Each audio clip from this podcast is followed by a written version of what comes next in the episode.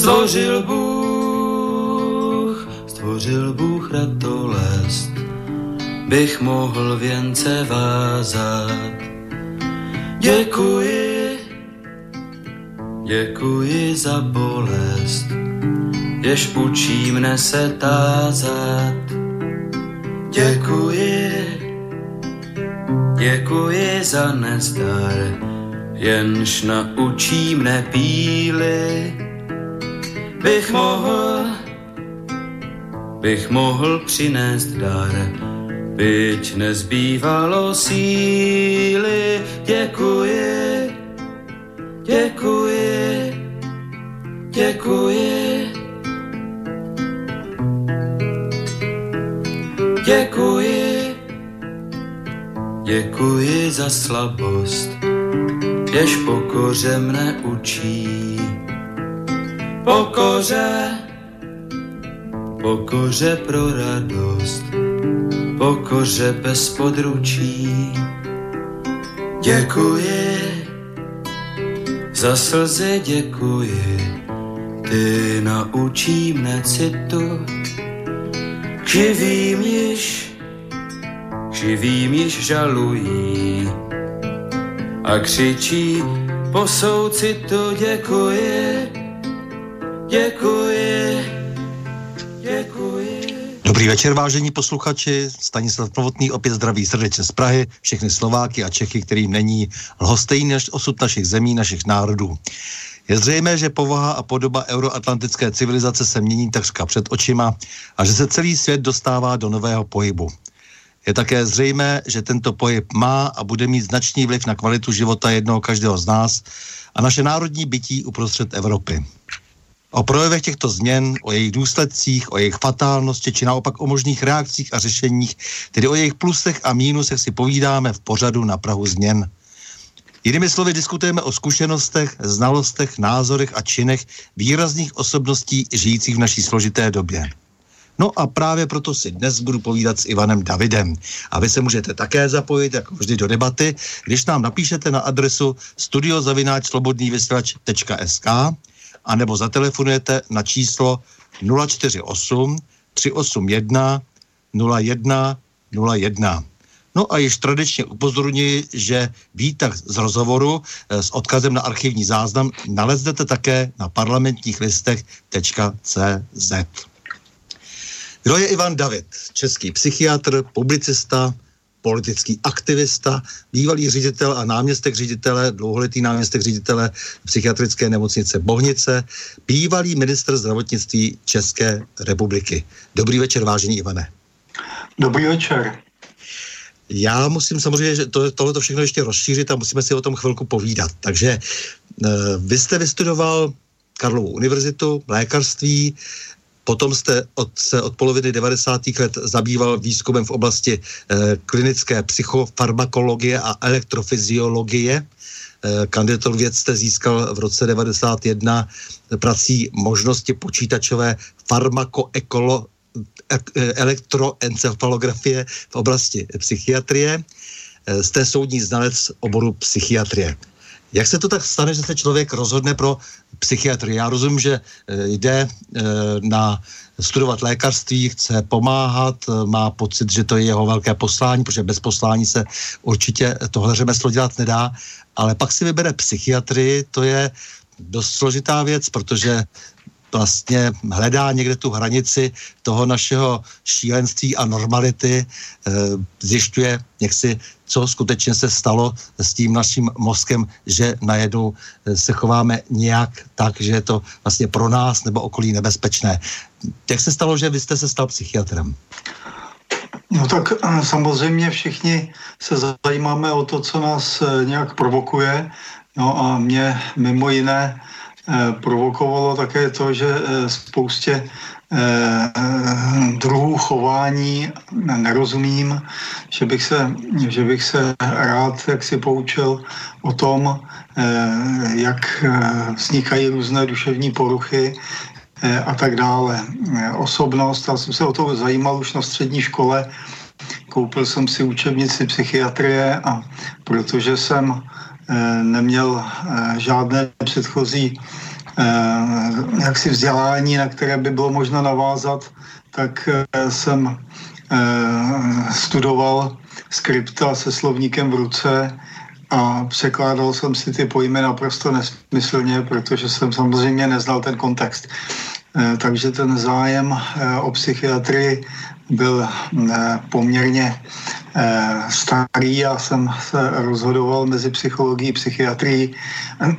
Za prvé jsem mm, měl relativně větší šanci se dostat na lékařskou fakultu než na, na psychologii, protože bylo to taky z, z důvodu jaksi, a řekl bych, politických problémů rodičů, takže já jsem se teda ještě na, na fakultu dostal, můj mladší bratr o dva roky později už s tím měl značné problémy, ačkoliv na rozdíl ode mě měl vždycky eh, samé jedničky a, a podobně. Eh, takže eh, měl jsem to štěstí, že jsem se na lékařskou fakultu eh, dostal, že jsem byl přijat a eh, již od první ročníku jsem se zaměřil na psychiatrii, chodil jsem na nepovinné přednášky profesora Vondráčka a e, prostě snažil jsem se o tom oboru dozvědět co nejvíc. A vy jste potom udělal vlastně raketovou kariéru, protože stát se první, vlastně ředitelem e, psychiatrické nemocnice Bohnice to považuji za vlastně takovou špičku e, v té manažerské a odborné práci v oboru.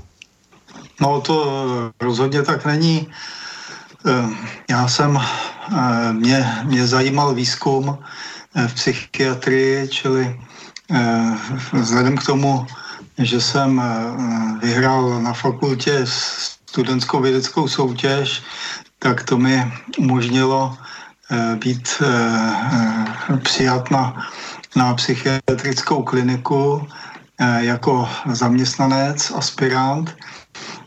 Jakmile jsem odešel na vojnu, tak asi po měsíci jsem dostal dopis, že eh, fakultní výbor KSČ eh, nesouhlasí eh, s tím, abych měl aspiranturu. Eh, následně jsem tedy dostal dopis od přednosti kliniky, že, že tedy aspirantura dodatečně zrušená, ačkoliv předtím byla schválena, a že tedy mi nabízí studijní pobyt za stejných podmínek což samozřejmě nebylo za stejných podmínek. Znamenalo to, že jsem tam mohl dva roky pracovat za ještě nižší plat, eh, bez eh, nějakých vyhlídek, že někdy budu zaměstnán na nějaký trvalější pracovní poměr, tak jsem odešel odešel jsem, taky se mnou vycpávali díry, abych tak řekl, posílali mě tam, kam nikdo nechtěl, nechci to specifikovat, tak jsem odešel na protialkoholní oddělení, eh, kde tehdy pracoval docent Skála ještě a eh, po roce jsem měl možnost se na kliniku vrátit eh, jako pracovník ve výzkumu, tak jsem toho využil. Nechci zabírat podrobnosti, abychom nestráceli čas, ale mě tehdy řekl přednosta který měl ke mně kladný vztah. Říkal, že jsem tam jediný proletář, protože všichni ostatní mladí byli buď to, buď to děti nebo blízcí příbuzní eh, profesorů z lékařské fakulty. Ehm, a eh, že bych to měl zkusit, tak jsem si došel na kádrové oddělení a jsem se ptal, jestli mám vůbec nějakou šanci, abych, abych tedy, aby mě aspirantura byla teda schválená a ta soudružka mě řekla, eh, no, kdybyste byl kandidát věd, tak to byste třeba mohl chtít být docent a to my si musíme dobře rozmyslet. Tak jsem jako pochopil, že to nemá smysl. Eh, no po krátké době jsem pak dostal nabídku z tehdejšího výzkumného ústavu psychiatrického, byl v roce 96 a Odešel jsem do výzkumného ústavu psychiatrického, kde mi tamní ředitel řekl, že prostě schválení aspirantury je samozřejmost, ale ukázalo se, že to samozřejmost nejenom není, ale že to nejde. Dozvěděl jsem se, že jsem někde někomu řekl něco, co jsem jako neměl říkat. do dneška nevím, co to bylo, takže teprve po roce 89, kdy, kdy jak si to přestal schvalovat KSČ, tak jsem, jsem tedy, jsem tedy obhájil kandidátskou práci. Eh, v roce 1991, takže eh, ten, to nebyla žádná raketová kariéra, to naopak byl jaksi záležitost velmi pozvolná.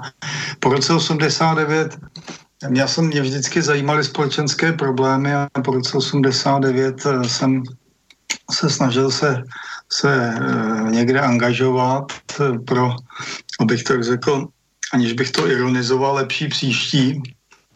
A prostě jsem, eh, jsem se stal mluvčím eh, levé alternativy. Eh, někdo to charakterizuje jako ultralevicovou organizaci, aniž by o tom něco věděl. No a všichni, kteří se intuitivně přihlásili do, do této organizace, tak měli jaksi různé názory na to, jak by se ta organizace měla vyvíjet. Eh, někteří byli takový levicoví antikomunisté, někteří eh, prostě se snažili eh, se vyvíjet směrem ke čtvrté internacionále. Nakonec tam jaksi převládli anarchisti, kteří prosadili názor, že by bylo chyba, kdyby ta organizace měla nějaký program, kdyby měla stanovy s tím, že Eh, má hlasovat každý, kdo přijde. Takže vždycky, když se mělo o něčem hlasovat, tak tam najednou se objevilo obrovské množství anarchistů, třeba 50, a e, zamítli jakýkoliv návrh, protože jakýkoliv návrh e, směřoval e, k pořádku a to samozřejmě v rozporu s anarchií. Takže jsem z té organizace odešel a Eh, mohl jsem si tedy udělat druhou atestaci, což mi předtím taky bylo upíráno a kandidaturu obojí teda v roce 91. Pak asi jsem se nudil, tak jsem se zase začal zajímat o, o politiku a jednou já jsem potkal známého a šli jsme do hospody a on mi říkal, že eh, Miloš Zeman schání do zdravotní komise nějaký lidi, kteří by jako uh, něco věděli o zdravotnictví, tak jsem, tak jsem mu dal navštívenku a asi za týden mě volali, abych přišel na schůzi. Na té schůzi jsme se sešli dva, uh, já a profesor Macek. To jenom tak, aby bylo zřejmé, jak věci se dějí. Takže jsem se... Takže jsem se no. Já bych ještě možná přestal jako s tou politikou, pak bychom se k ní samozřejmě vrátili dominantně, ale přece jenom ještě k té psychiatrii. Eh, vlastně, jak vnímáte vy eh, rozdíl mezi psychiatrií a psychologií? Na mě vždycky psychologie působila víceméně trošku jako šamanský obor do určité míry, a kdežto psychiatrie přece jenom eh, pracuje s úplně jinými daty a jak si je z čeho vycházet a mm, lze tady mluvit více o vědě. No, já se na to takto nedívám. Eh, psychiatrie používá eh, jiných metod než, než psychologie. Eh, v posledních letech ten rozdíl je ještě striktnější v tom, že, že psychiatři nesmějí používat psychologické testové metody. Psychiatři taky používají různé, různé způsoby měření psychických funkcí, ale nikoli v psychologické testy v tom pravém slova smyslu. To, to činit nesmějí a psychologové zase eh, nemohou předepisovat psychofarmaka. Eh, čili eh, jeden můj spolužák z gymnázia který studoval psychologii, tak mi říkal, že nechce dělat klinickou psychologii, protože by byl přismrdávačem psychiatrů a to, že je ponižující. Takže eh, jako eh, ty obory se od sebe značně liší, mají, mají jiné jaksi armamentárium, používají jiné metody a studují eh, zhruba, zhruba jaksi stejný předmět, to znamená eh, jaksi duševní funkce. Eh, psychiatři se zabývají duševními poruchami, To znamená, že si se nemohou vydávat za odborníky v oblasti duševního zdraví, ale bez nějaké představy o tom, jak, jak má vypadat zdravá psychika, samozřejmě nemůže vymezit duševní poruchu. Takže ty vztahy jsou docela složité. Já jsem zrovna dnes byl u soudu, městského soudu, kde um, se posuzoval případ pokusu vraždy, kdy tedy otec bodl syna nožem a byli jsme tam s psycholožkou a ona se vyjadřovala úplně jinak než já a uh, jak si předseda předseda soudu z toho byl velmi v rozpacích, tak jsem mu ujišťoval, že, že eh, jak si ty, ty dvě eh, ty dva eh, odborné názory se vzájemně doplňují a že se vůbec jako nevylučují. Takže, takže vlastně jsme dospěli ke stejnému názoru. Když psycholožka samozřejmě používala testové metody a vyjadřovala se číselně a, a e, vyjadřovala se, používala trochu jiný pojmový aparát, tak jsme se vlastně e, jaksi shodli na, na hodnocení toho případu. Mm-hmm. Tak ale teď pojďme teda zpátky už teda k té politice, protože samozřejmě ta dominuje, dejme tomu, té druhé polovině vašeho života. E, takže vy jste se, to, se potom dostal až do UVČSSD, jak se to všechno stalo? No, já jsem, eh, já jsem se přihlásil eh, do sociální demokracie až asi eh, po dvou letech působení ve zdravotní komisi sociální demokracie v rámci tedy pražské organizace, již předsedou byl Miloš Zeman a Miloš Zeman ani nevěděl, že nejsem členem strany a bylo mu to celkem jedno, ale eh, já jsem jaksi nabil dojmu, že pokud jsem tedy předsedou té zdravotní komise, tak eh, že by bylo vhodné eh, jak si se přihlásit do strany, tak jsem se do ní přihlásil. No a ještě téhož dne na té schůzi místní organizace, kde jsem byl přijat, jsem byl delegován do, do obvodního výboru no a tam po nějaké době jsem byl se delegován do ústředního výboru, zvolen za tu obvodní organizaci.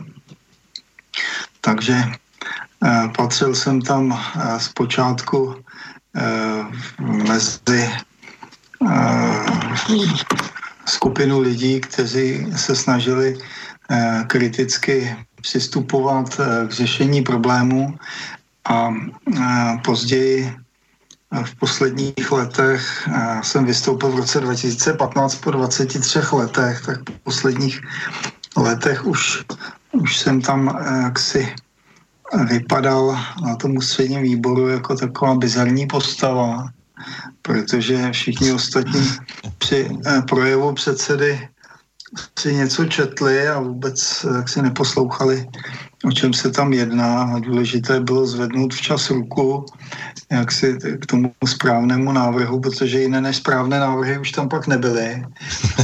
A e, takže jsem shledával, že to je organizace, v níž jsem zcela zbytečný a nakonec tedy se rozhodli, že tam místo mě nominují někoho, kdo umí lépe souhlasit, tak, eh, tak eh, jsem si řekl, že už to nemá vůbec žádný smysl, abych v té organizaci byl, protože ona mezi tím se značně proměnila a eh, což všichni víme, tomu předcházel ten boj mezi mezi takzvanými eh, zemanovci a řekněme antizemanovci, eh, kdy teda ti antizemanovci jak si vyhráli eh, a zbavili se všech, kteří měli něco společného s Zemanem.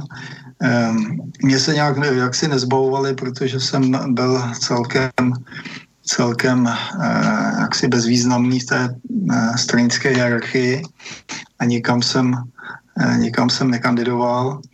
Eh, takže, takže, jsem tak, takže jsem tak nevadil a jak si v té straně jsem zůstal, ale opakovaně jsem vstupoval do různých, do různých uh, organizovaných skupin v rámci sociální demokracie, jak si se snahou jak si udržet ten původní smysl této politické strany, to znamená eh, usilovat o eh, emancipaci eh, všech, eh, což eh, je to, jak vnímám, jak vnímám levici, že eh, by se měly minimalizovat jaksi rozpory mezi těmi, kdo Eh, zaujímají vyšší postavení a těmi, kteří zaujímají nižší postavení. A to hodně zjednodušuji samozřejmě.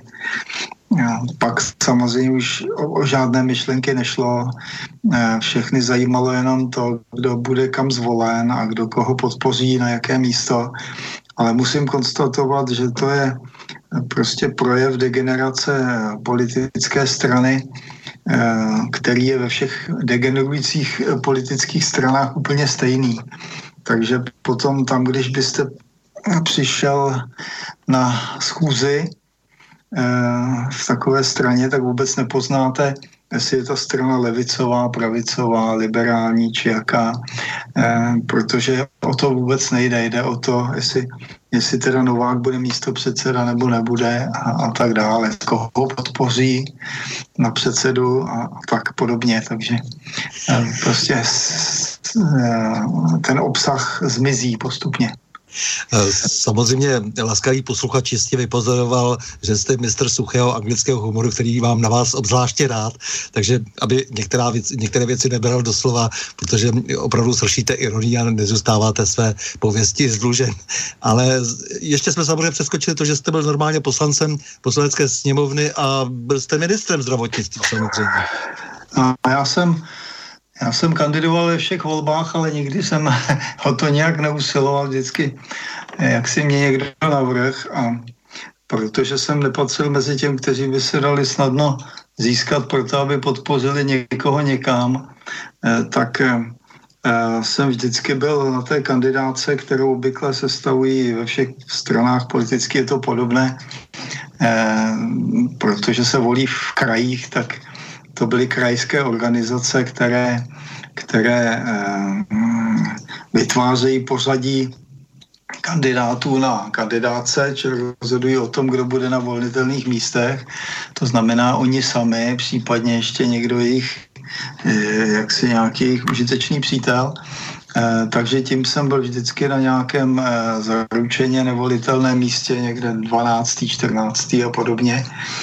A a to eh, až do roku, až do roku 98, eh, kdy, kdy tedy eh, se krajská konference vzbouřila proti krajskému výkonnému výboru a odmítla jeho kandidátku a prosadila tam návrh, který by měl být samozřejmostí a sice, že ta krajská konference určuje pořadí kandidátů. Jo, nikoliv, nikoliv předsednictvo, což je třeba pět, šest lidí, ale eh, krajská konference, která reprezentuje vlastně všechny členy v tom příslušném kraji, což bývalo kolem 100 lidí. A ti, že by měli eh, tedy jak si přidělovat váhu jednotlivým kandidátům a podle toho sestavy kandidátku. A tak jsem se posunul, myslím, z 11. místa na čtvrté a, e, a byl jsem zvolen, že? Což by se nikdy nemohlo stát, pokud by, e, a nikdy se taky předtím ani potom nestalo, pokud ty kandidátky e, jak si organizovala předsednictvo kraje. Čili Čili tímto způsobem jsem se stal, jsem se stal tedy poslancem ehm, v roce 98, čili jsem byl na přelomu století 20. a 21. poslancem poslanecké sněmovny. A jmenován ministrem zdravotnictví. A to je podstatné, protože jste připravoval koncepci zdravotnictví. Jak jste vlastně s tou koncepcí e, spokojen? Podařilo se něco prosadit, nebo, e, nebo nakonec to neprošlo tak, jak jste si představoval? No, se ukázalo, to jsem tehdy při své naivitě, protože člověk si vždycky myslí, že je zkušený a posléze zjistí, že byl vlastně stále ještě naivní, tak já jsem se domníval, že je že je eh, jaksi nutné vytvořit eh, koncepci toho oboru, eh, toho rezortu a tu, tu předložit jaksi veřejnosti nějakému politickému hodnocení. Já jsem podle původního předpokladu měl být vlastně náměstkem ministrině Rojtové. Nicméně tehdy, mnozí si to pamatují, došlo k tomu, že vznikla jednobarevná vláda sociální demokracie, takže, eh, takže jsem byl jmenován ministrem a eh, ukázalo se, že to, že předkládám nějaký, nějakou koncepci, je velká chyba, jo? protože pokud, eh, pokud nic nepředkládáte, tak nemůžete být předmětem kritiky. Zatímco pokud něco předložíte, tak vám to rozstupuje, protože to předkládáte vy jo, jako, jako teda představitel. Eh, ta, eh, ta vláda byla menšinová, to znamená, že, že měla eh, velký problém, aby cokoliv z návrhu prošlo. Jak řekl doslova jeden poslanec, když jsem nastoupil na ministerstvo, tak už tam byl připraven zákon o eh, si nevybavu, jak se jmenoval, ale bylo to v podstatě o hygienické službě. Ten zákon jsem si prostudoval, to jsem byl ve funkci asi tři dny a jevil se mi jako, jako správný a zcela adekvátní, tak jsem ho předložil. Eh, vláda ho schválila, jako ostatně všechno, co jsem předložil, vláda vždycky schválila, ačkoliv v novinách psali, že cokoliv předložím, vláda zamítá. Eh, a eh, Potom ve sněmovně se objevila zdrcující kritika vystupovali jednotliví poslanci s tím, že v tom zákoně je to a to a já jsem samozřejmě, což není teda samozřejmost, ale já jsem ten zákon měl dobře prostudovaný, takže jsem řekl, že, že to, co tam je a jim vadí, tak tam není a to, co, to, co tam není a vadí jim, že to tam není, tak to tam je. A, takže eh, to projednávání bylo trošku bizarní, až jeden poslanec ze zoufalství předstoupil a řekl, že bude hlasovat proti tomu zákonu, to poslanec Unie svobody, že bude hlasovat proti tomu zákonu, protože ho předkládá doktor David.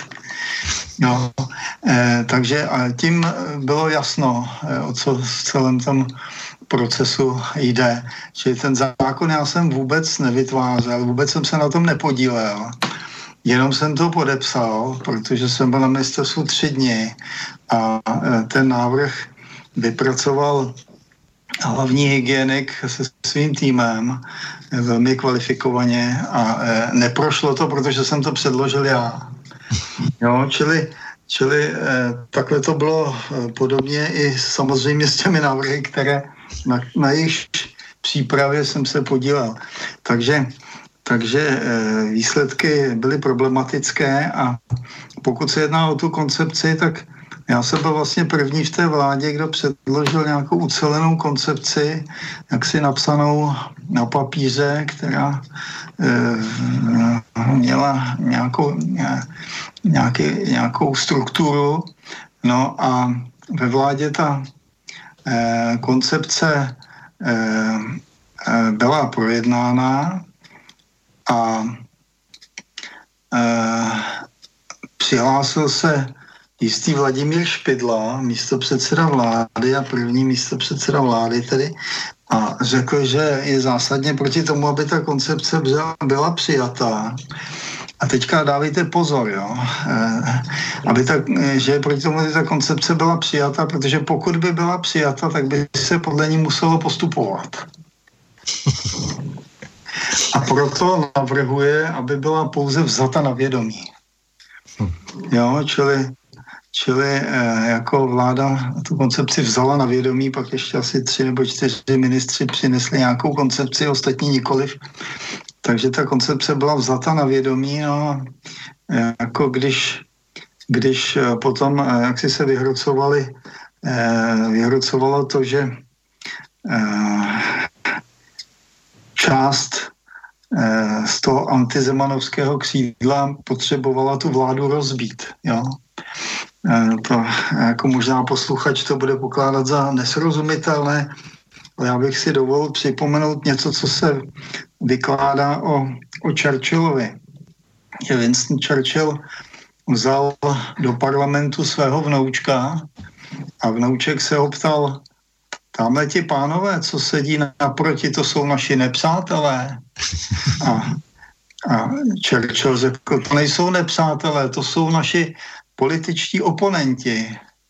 Nepřátelé, ty sedí tady za námi. Jo. Čili, čili eh, jako nejvíc nepřátel má každý politik ve své vlastní straně, protože, eh, eh, protože jim konkuruje. Čili samozřejmě ta konkurence je něco, co, co je vnímáno daleko ostřeji, než když má někdo opačný názor. Když vám někdo překáží v kariéře, tak mu to neodpustíte, když má opačný názor, no tak eh, to se dá prominout, že? Jestli no, Ivan, Ivan David vlastně nemá ten problém, že ty věci myslí vážně a že chce skutečně jaksi dosít si um, něčeho věcného a nějakého řešení, uh, co se zdá, že velká většina politiků vůbec, t- ty to vůbec netrápí. Jestli to není nějaký celoživotní problém. No, tak uh, asi to je celoživotní problém, protože hm, no, v podstatě jsem měl, uh, měl s tím problémy vždycky. Já si dovolím takovou osobní, osobní příhodu uh, tady říct, snad mi to bratři dovolí. My jsme s bratry, já mám dva bratry, staršího a mladšího, a my jsme oba dva museli povinně nosit rádiovku, eh, abychom nenastydli. A eh, všichni jsme ji upřímně nenáviděli, tu rádiovku. A eh, starší bratr Eh, maminka mu narazila rádiovku na hlavu a on zašel za roh a sundal si je dali do aktovky. Jo. Eh, mladší bratr maminka mu narazila rádiovku na hlavu a on s ní došel do školy a tam se mu děti smály. A e, mě vrazila na hlavu rádiovku, já jsem ji strhnul, dostal jsem facku, byla mi znovu naražena na hlavu, zase jsem ji strhnul, zase jsem dostal facku a šel jsem do školy, v ruce jsem držel rádiovku a brečel jsem. Takže jako e, samozřejmě osobnostní rysy se promítají do do jakéhokoliv chování. Takže eh, toto je prostě takový příklad, že eh, asi mám prostě problém s tím, abych, abych eh, se choval v souladu tedy s obecnými požadavky, pokud je nepokládám za správné. No. Tak jsem nepřizpůsobivý. Takže jste opustil, opustil tu stranickou politiku, tu klasickou stranickou politiku vzhledem k tomu, jak se politická scéna vyvinula, um, parlamentní politiku, prostě, uh, takže vlastně jste jako trošku na politické dlažbě, ale rozhodl jste se, že vlastně založíte novou republiku CZ, uh, svůj vlastní uh, portál, web, no a pouštíte se do politiky zase jinak. No já jsem byl taky 16 let v zastupitelstvu městské části za sociální demokracii, když zpočátku jako nestraník.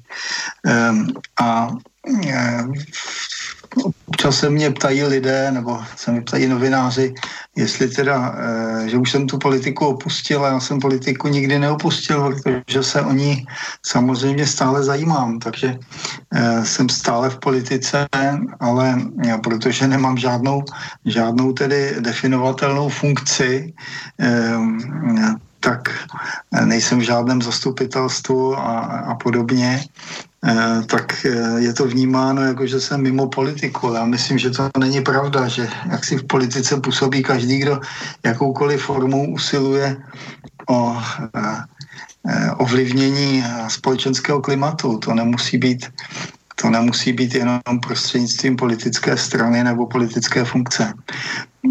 Takže pokud se jedná o tu novou republiku, tak to, to, byl, taková, to, byla, tak, to byl takový nápad, kdy kdy jsem, kdy jsem eh, jako eh, chtěl vytvořit skupinu lidí, zase jsem to myslel úplně vážně, která by jako mimo stranu eh, racionálně řešila společenské problémy a oslovil jsem řadu odborníků.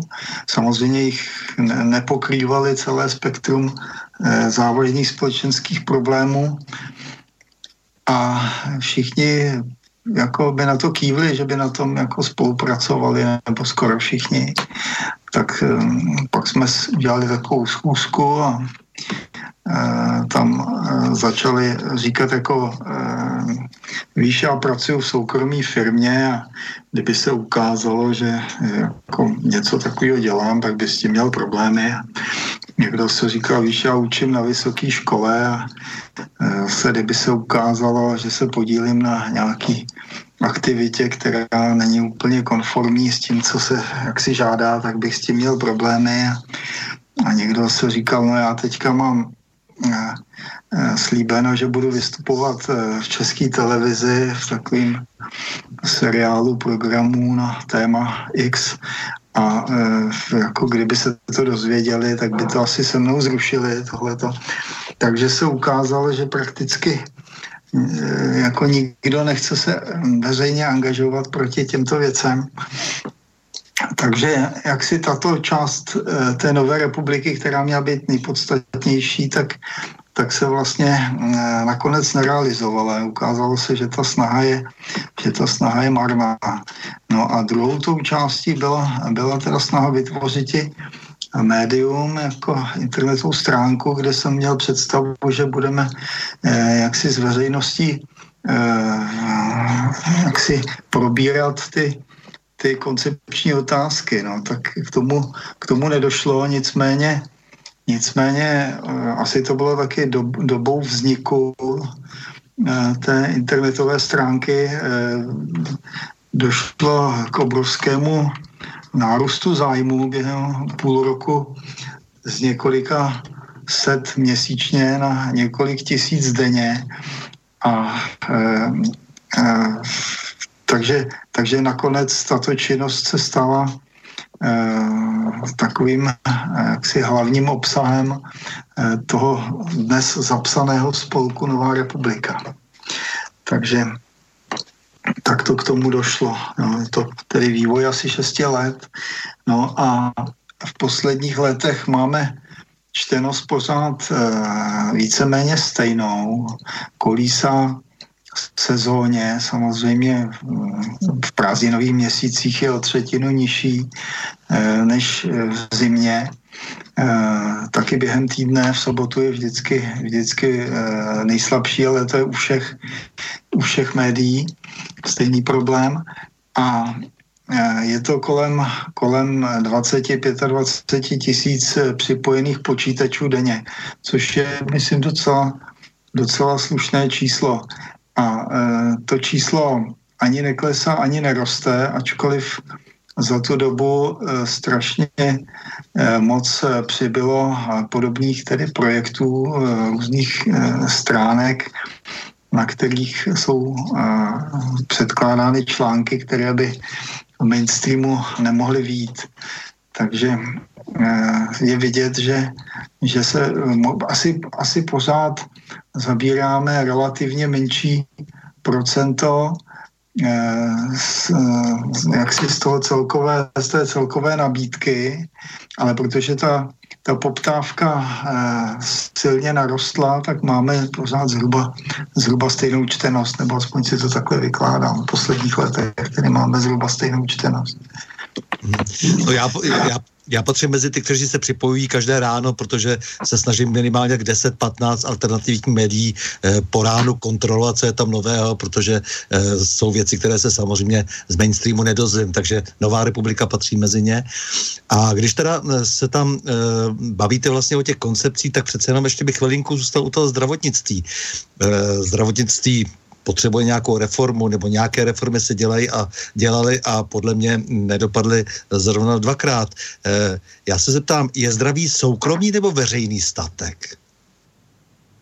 No, tak e, platí nepochybně obojí, ale já jsem přesvědčen o tom, že e, ta skutečnost, že veřejný statek jaksi poněkud upadla v zapomnění.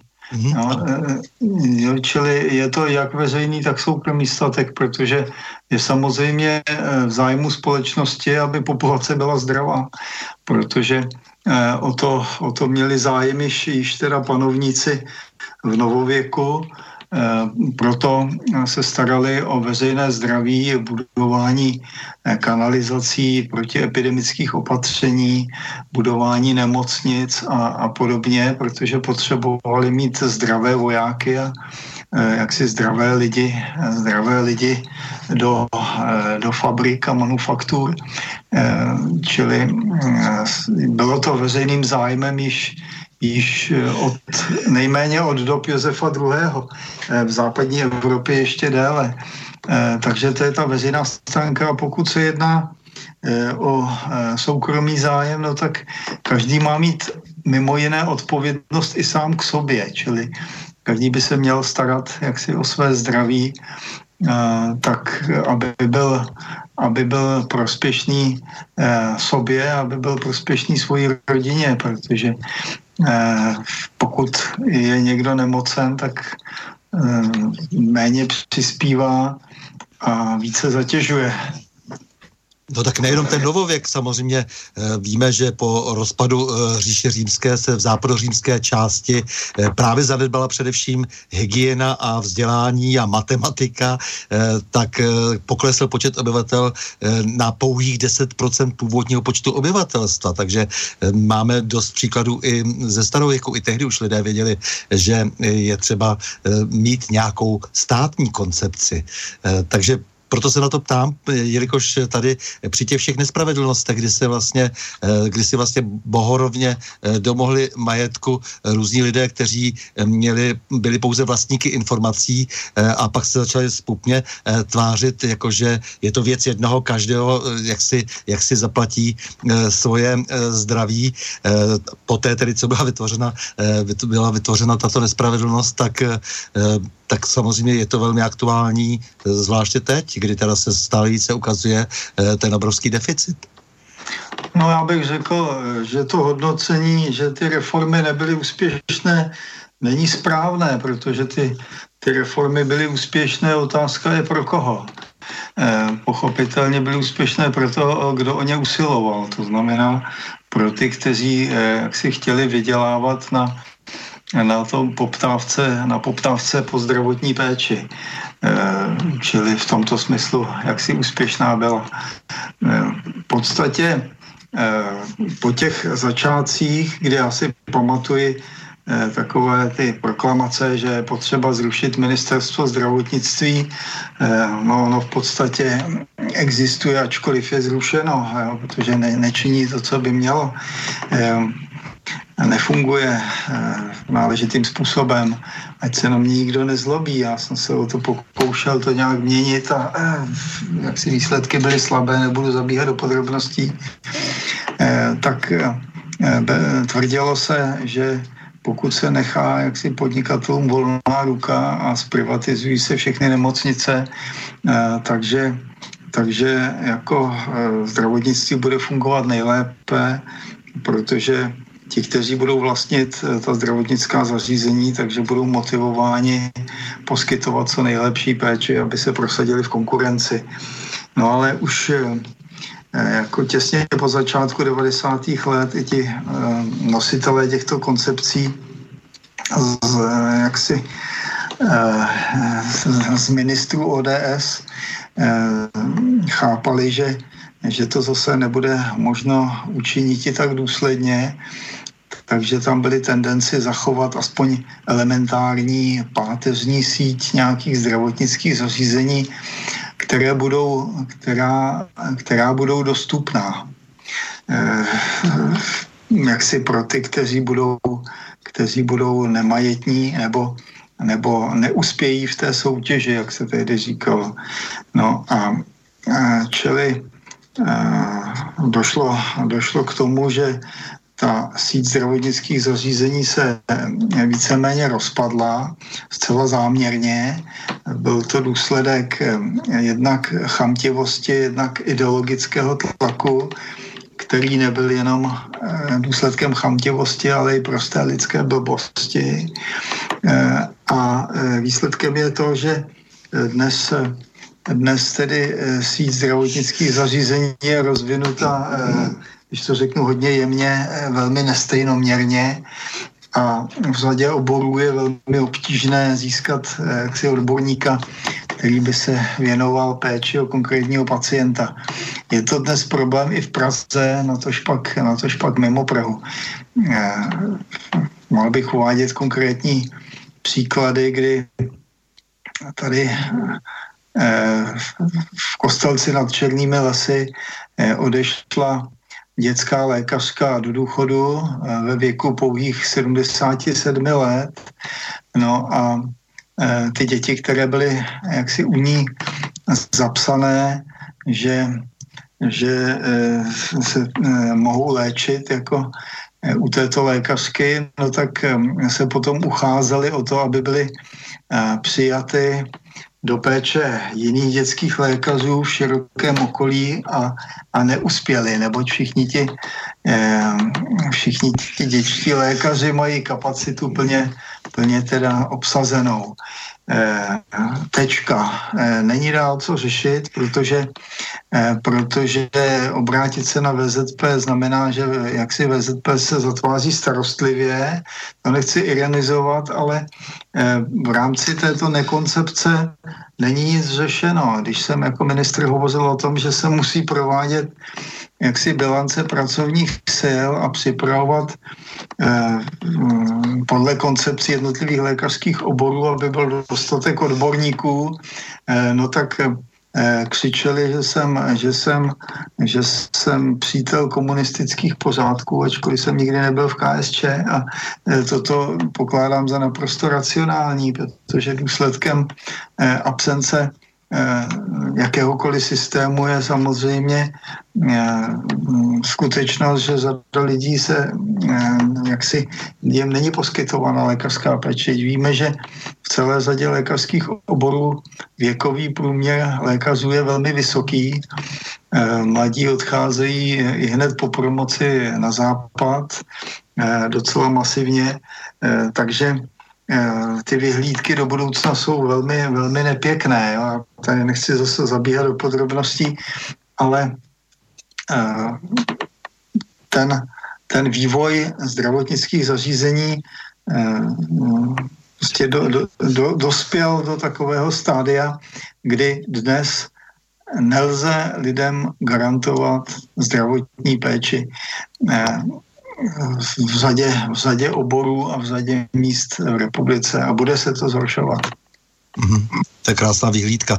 Samozřejmě to neplatí jenom v tomhle oboru a hezky to když si eh, vyhodnotil také samozřejmě ironicky eh, můj přítel, také psychiatr Max Kašparů, když pravil vaše šílenství, naše body. Eh, takže myslím, že takovým podobným způsobem se dá, ta, ta věta se dá nejrůznějším způsobem parafrazovat právě v těch dalších oborech.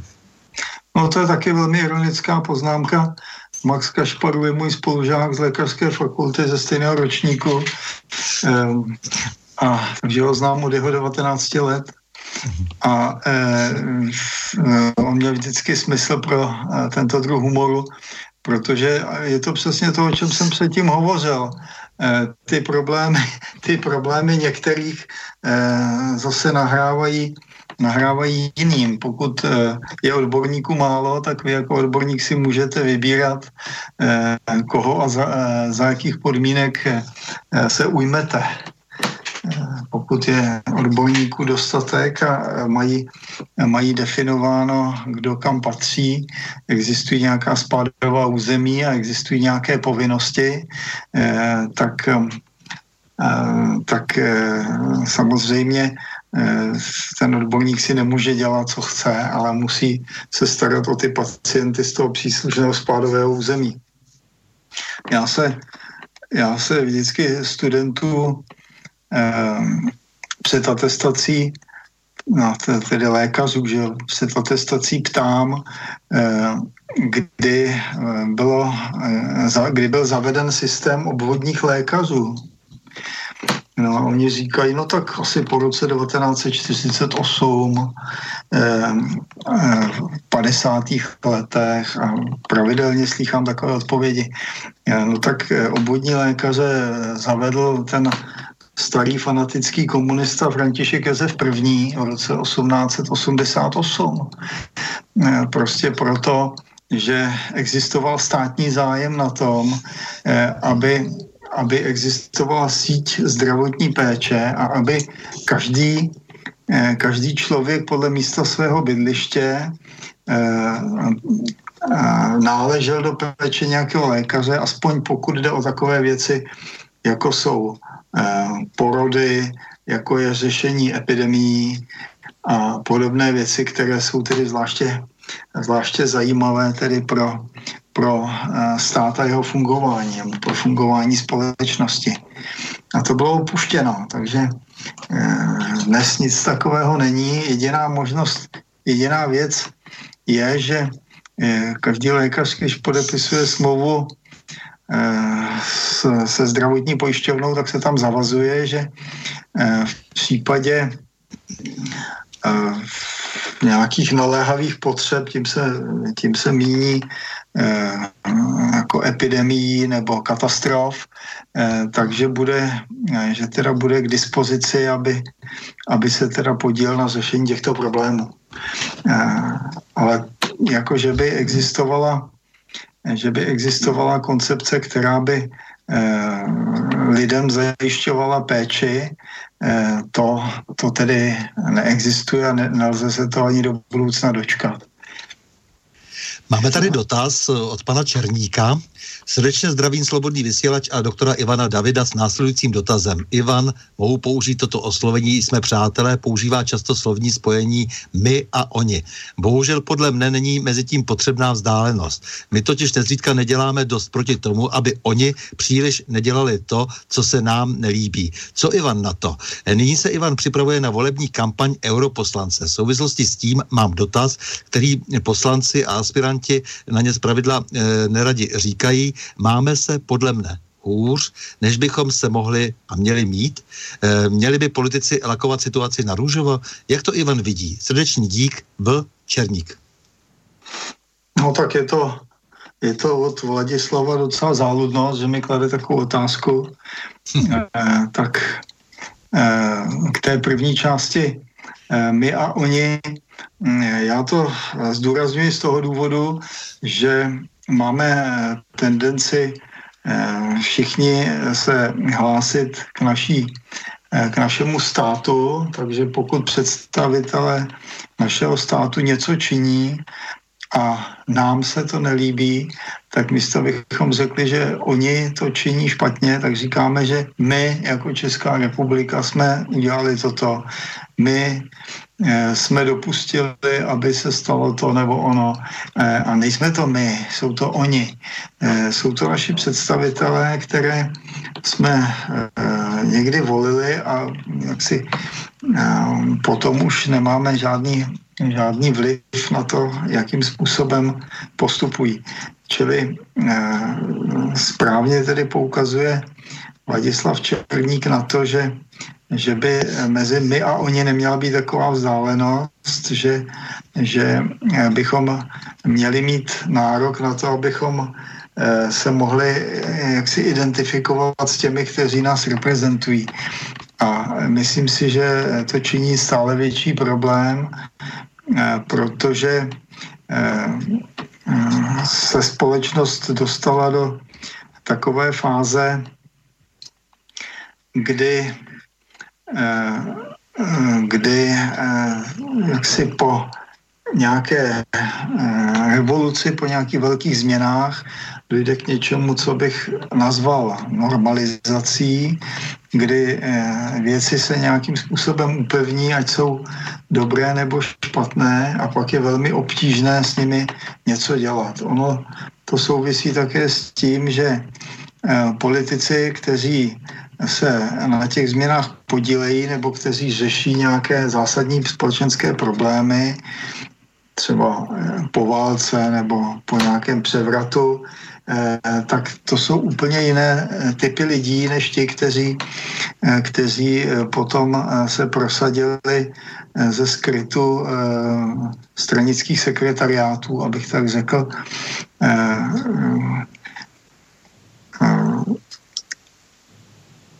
David Eastman napsal knihu Osamělý dav někdy v 50.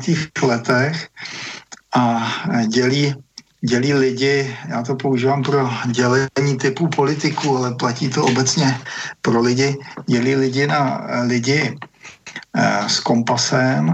Eh, to jsou ti, kteří sledují nějaký cíl a za ním jdou eh, bez ohledu na překážky a potom naproti tomu existují lidé s radarem, kteří zkoumají, jestli, jestli tedy kolem se neděje něco, něco, co by ohrožovalo a vyhýbají se překážkám. Čili Čili v těch eh, v oblastech společenských změn vždycky se prosadí lidé s kompasem, kteří řeknou, udělá se to takhle eh, a eh, ten svůj názor prosadí. No a pak nastoupí lidé s radarem, kteří dosáhli nějakého nějakého postavení a nechtějí to postavení ztratit, tak se bojí rozhodovat aby nenaštvali tu či onu vlivnou skupinu, tak, jako eh, deklarují nějaké cíle, eh, předstírají nějaké zájmy, ale eh, jako snaží se hlavně nenarazit. A to je, myslím, problémem v současné době téměř všech politických stran, že ty věci, které řeší, jsou nepodstatné, zatímco Eh, společenský vývoj uvíznul eh, v řadě oblastí v takových problémech, eh, z nich se nějakými drobnými, líbivými, navenek viditelnými změnami nedostane. Hmm. To znamená, že směřujeme ke kolapsu? To záleží na tom, jak bychom si ten eh, pojem kolaps asi definovali, ale eh, pokud se obecně vzato, pokud se nahromadí neřešené problémy, eh, tak ty problémy si vynutí řešení revoluční. Pokud je někdo neřeší průběžně, aby odstraňoval nějaké společenské pnutí, tak dojde k tomu, že ti, kteří jsou nespokojeni, eh, vyvolají nějakou prudkou revoluční změnu, která eh, řadu věcí změní a přinese zase úplně nové problémy. Já si myslím, že je nejvyšší čas na takový hudební předěl, abychom si trošku odpočinuli. Eh, Jarek Nohavice, já jsem schválně vybral tu písničku Pane prezidente, protože eh, tam si samozřejmě stěžuje, jak si eh, ten člověk prostě na to, co, co mu všechno v tom životě schází a co všechno, za to všechno viní prezidenta Václava Havla, to je zcela evidentně, že je určitá ta píseň jemu. A, a to proto, že samozřejmě za spoustu věcí si můžeme e, sami, ale nicméně Václav Havel a spousta dalších lidí se tváří, že mohou daleko více, ale také často daleko, daleko více, než mohli, tak tu situaci zhoršovali. Třeba v případě Václava Havla jsem zvědav, e, až se, její, až se chopí toho jeho období právní historici, e, nakolik zjistí, Eh, že jeho rozhodnutí, eh, která tolik ovlivnila náš další osud, byla vlastně bezkrze nelegitimní, celá řada jich, eh, protože z té pozice ani nemohl taková rozhodnutí, která přijal, přijímat. Ale to už je jiná, jiná věc, ale Jarek Nohavica, myslím, že se smyslem pro humor jemu vlastním docela pěkně popisuje ten vztah té moci.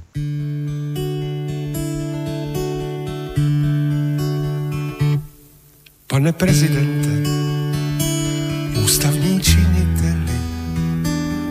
Píšu vám dopis, že moje děti na mě zapomněli. Jde o syna Karla a mladší dceru Evu. Rok už nenapsali, rok už nepřijeli na návštěvu. Vy to pochopíte, vy přece všechno víte, se poradíte, vy to vyřešíte, vy mě zachráníte. Pane prezidente, já chci jen kousek štěstí, pro co jiného jsme přeci zvonili klíčema na náměstí. Pane prezidente, A ještě stěžuju si, že mi podražili pivo, jogurty, párky i trolejbusy. Poštovní známky, i bločky na poznámky, i télecí plecko, Řecko i Německo, no prostě všecko. Vy to pochopíte, vy přece všechno víte, vy se poradíte, vy to vyřešíte, vy mě zachráníte. Pane prezidente, já chci jen kousek štěstí, pro co jiného jsme přeci zvonili klíčema na náměstí. Pane prezidente, mé České republiky, oni mě propustili na hodinu z mý fabriky. Celých 30 roků, všecko bylo v cajku. Teď přišli noví mladí a ti tu řádí, jak na klondajku. Pochopíte, vy se mnou soucítíte, vy se poradíte, vy to vyřešíte, vy mě zachráníte. Pane prezidente, já chci jen kousek štěstí, pro co jiného jsme přeci zvonili klíčema na náměstí. Pane prezidente, moje Aniška kdyby žila, ta by mě za ten dopis, co tu teď píšu, patrně přizabila. Řekla by Jaromíre, chováš se jak malé děcko, Víš co, on má starosti z celou tu Evropu s vesmírem a vůbec všecko. Ale vy mě pochopíte, vy přece všechno víte, vy se poradíte, vy to vyřešíte, vy mě zachráníte. Pane prezidente, já chci jen kousek štěstí, pro co jiného jsme přeci zvonili klíčema na náměstí pane prezidente. Milí posluchači, posloucháte pořad na Prahu změn, tentokrát s Ivanem Davidem, bývalým ministrem zdravotnictví České republiky. Eh, můžete psát svoje dotazy na adresu studio zavináč slobodnývysílač.sk a nebo telefonovat na číslo 048 381 01 01. No a vy, Ivane, kandidujete do Evropského parlamentu eh, na prvním místě za SPD jako nestraník. Ne, jako, jako straník. Já už, jsem, jako stra, už jako straník? Já jsem asi před dvěma týdny vstoupil. Tak to je eh, novinka. No. Aha, aha. Takže už jste straník, takže jste člen SPD teď a kandidujete ano. do e, Evropského parlamentu. Ano. Tak, e, jak si představujete vlastně to vaše působení? Jste přesvědčen, že Evropská unie je reformovatelná, nebo jste s ní spokojen? Jste spokojen s tím, jak funguje Evropský parlament? No, Evropský parlament, mm, já vždycky teda hledám eh, rozpor v té otázce eh, mezi tím, eh, na co se mi na co se mě ta otázka ptá a jak ji lze chápat jaksi v doslovném, v doslovném eh, jaksi pochopení. Čili eh, jak funguje Evropský parlament. Eh, Evropský parlament především nemá dostatečné kompetence, které by mu umožňovaly vlastně rozhodovat o zákonech, které které formují fungování Evropské unie. Eh, to je nejpodstatnější problém. Hovoří se o demokratickém deficitu s tím, že v podstatě evropskou politiku řídí Evropská komise, přesně řečeno ti, kteří rozhodují o jejím obsazení a o jejím fungování což eh, samozřejmě nejsou jednotliví komisaři, protože to jsou úředníci, ale jsou to ti, kteří je úkolují.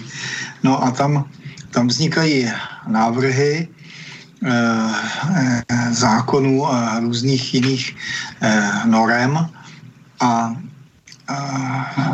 ty potom řeší jednak Evropská rada, jednak, jednak Evropský parlament.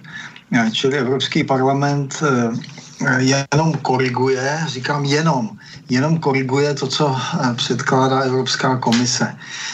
Ale je možné ty návrhy také neschválit. A to se zdá být jako nepodstatné, ale je to nesmírně důležité, protože v případě neschválení je potřeba, aby předkladatel hledal nové formulace a někdy se podaří do těch předložených návrhů také vložit řešení, která eh, nebyla původně záměrem Evropské komise a která jsou užitečná. Eh, například eh, zesnulý poslanec Miroslav Ransdorf, tomu se podařilo do jednoho z návrhů, který souvisel s něčím jiným, vložit řešení, které s odstupem času, což si tedy vymínila Evropská komise, eh, vlastně zrušil poplatky za eh, telefonní hovory eh, mobilními telefony mezi jednotlivými zeměmi. Což původně v tom návrhu vůbec nebylo. Takže určit, určité změny jak si činit může.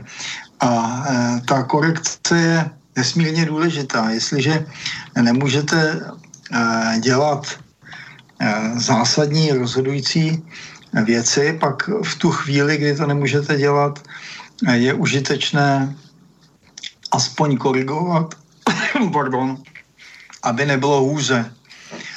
Jinak Evropská unie jako projekt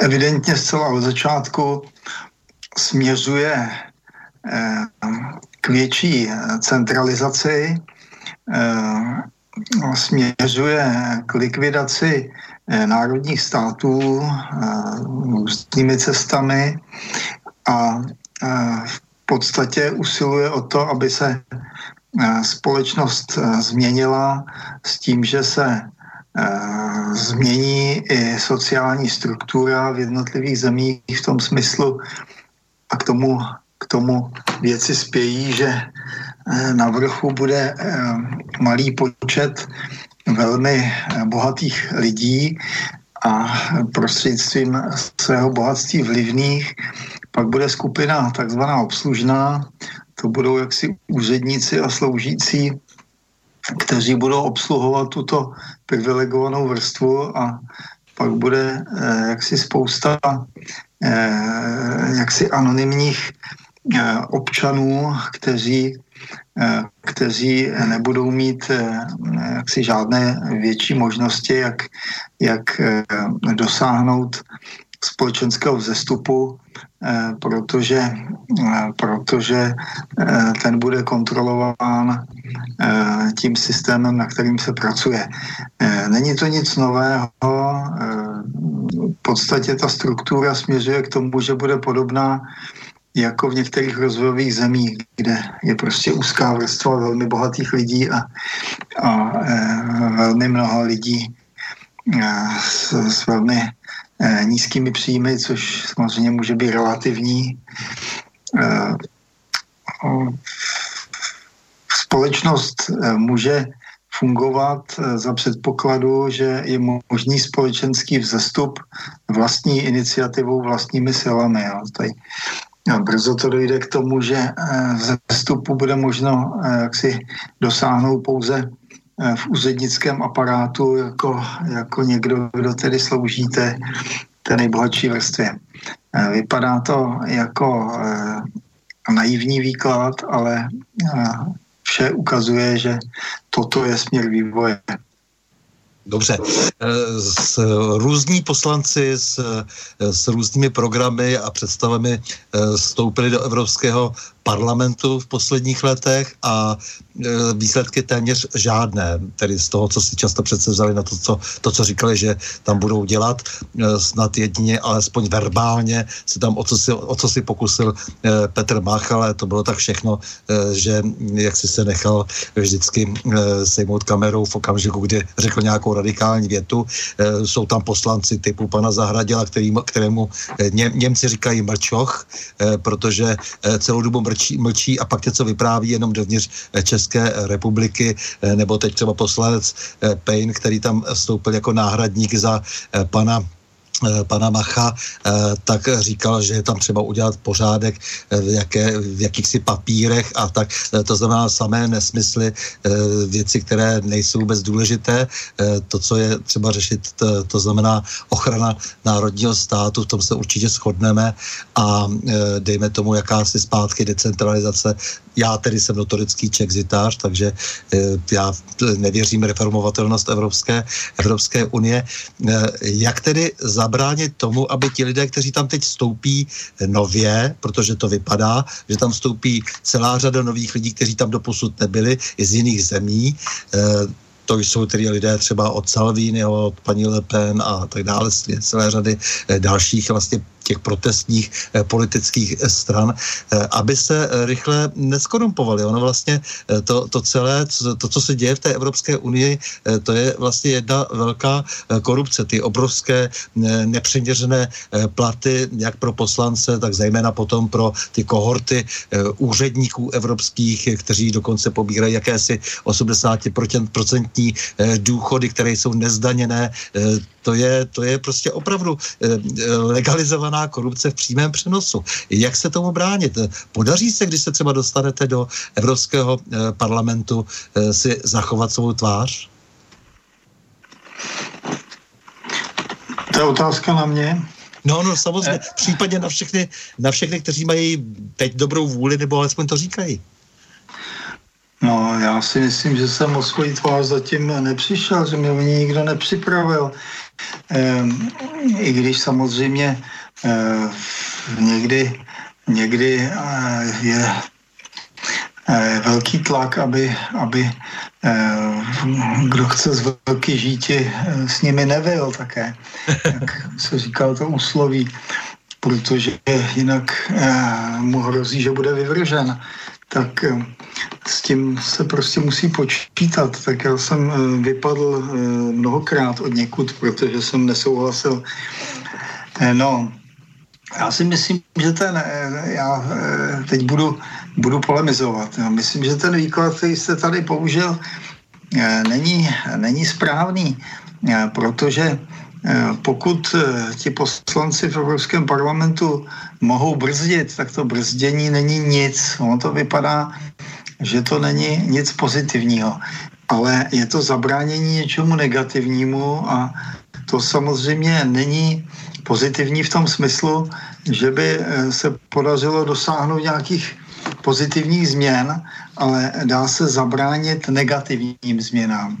To je velmi podstatné. To, eh, to mm, eh, když stát ohrožují nějaké cizí armády, no tak jejich odražením nedojde nedojde k žádným pozitivním změnám v té zemi, ale zabrání se jaksi negativním důsledkům případné vojenské porážky. Čili to, jsou, to je velice užitečné. Když se mě někdo eh, ptal, co jsem tedy dokázal jako poslanec, no tak jsem jmenoval několik věcí, které se mi podařilo, jímž se mi podařilo zabránit. Nebo jsem se na tom aspoň podílel, eh, že to mohlo dopadnout ještě mnohem hůř. Čili Eh, eh, jako říkat, že to je málo, není pravda. Jo, to, to je maximum, čeho lze dosáhnout. Pokud se jedná o ty, o ty výhody a peníze a prebendy a podobně, tak já se musím přiznat, že, že jako vím, že jsou tam vysoké platy, ale to je asi tak všechno. Nevím nic bližšího, ne, nevím prostě kolik. Nemám Jo, třeba mi to nikdo nebude věřit, já jsem se o to nezajímal, jo, protože jako jedna, jedna věc je, že tím, že tím, že bych, se, tím, že bych byl zvolen, takže bych určitě neschudnul. Jo, a dál mě to nezajímá. E, takže e, a současně samozřejmě, pokud e, budu, pokud bych byl Eh, jaksi nadstandardně placen, tak se budu snažit odvádět jaksi nadstandardní výkon nebo maximální výkon, kterého jsem schopen, eh, abych si to, co dostávám, nějak zasloužil. Eh, čili já si myslím, že pokud se hovoří o tom, že, že Evropský parlament je eh, zbytečný, že Evropská unie je nereformovatelná, takže řada lidí z toho udělá chybný závěr, že tedy je zbytečné se o Evropskou unii zajímat. To je, to je stejné, jako když se nezajímáme o to, že nás ohrožují jako cizí armády nebo že přichází spousta e, imigrantů, tak my se o to prostě nebudeme zajímat, protože e, jako oni stejně přijdou, tak bychom se o to starali. E, takže já si myslím, že e, je potřeba e, se snažit udělat maximum, aby se zabránilo dalšímu, dalšímu vývoji, který vidím jako jednoznačně negativně. A pokud pokud budou do Evropského parlamentu volit jenom nadšenci nadšence, eh, tak se tím jaksi pouze urychlí ten negativní vývoj. Eh, takže eh, je strašně důležité, aby ty frakce, které se snaží zabránit horšímu vývoji v Evropském parlamentu, posílily. Oni nemusí mít nutně většinu, protože v řadě věcí se dá, eh, se dá bránit, když má poměrně podstatnou eh, poměrně podstatnou podporu eh, nějaká akce, tak se dá něčemu zabránit. Jestliže ten parlament nemá vlastní, vlastní legislativní iniciativu, tak nemůže tvořit zákony. A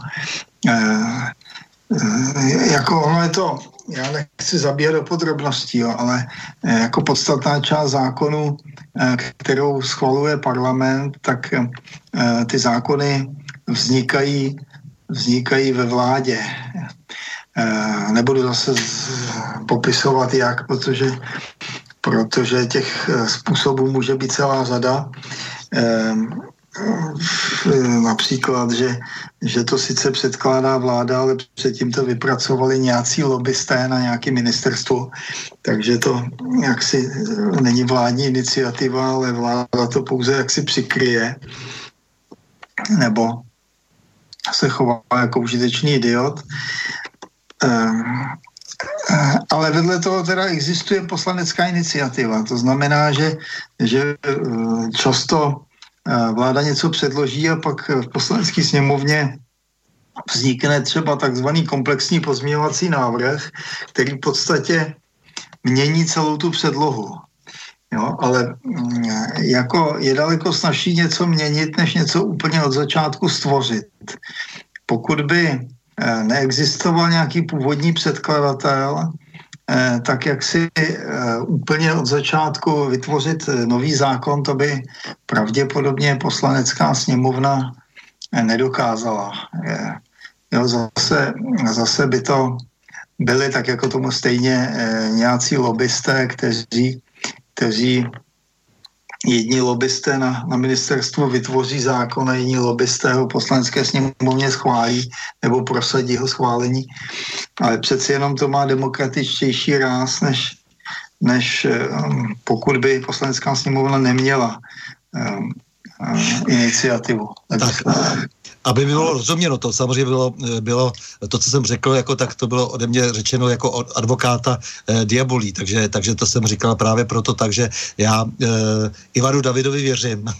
A potom už jako nemám moc důvodu, když se podívám třeba na těch poslancích, kteří tam byli do posud, eh, tak nemám eh, moc důvodu eh, k důvěře, takže jenom říkám, aby to nebyl jenom hlas volajícího na poušti. Jinak samozřejmě rozumím tomu legislativnímu procesu. Já jsem dokonce u nás přesvědčen, že nemáme prakticky legislativce už ani na ministerstvech, protože je tak vlastně rozporuplný ten celý náš právní řád, že se zároveň nevyznamenává ani příliš ústavní soud, který by měl deregovat derogovat obrovskou spoustu norem a nečiní tak. A, takže, takže s tím naprosto souhlasím. Samozřejmě vím, že jakýkoliv parlament se, když dostane příliš, když si příliš povolí mu otěže, tak se pustí do lidové tvořivosti a dopadá to strašidelně.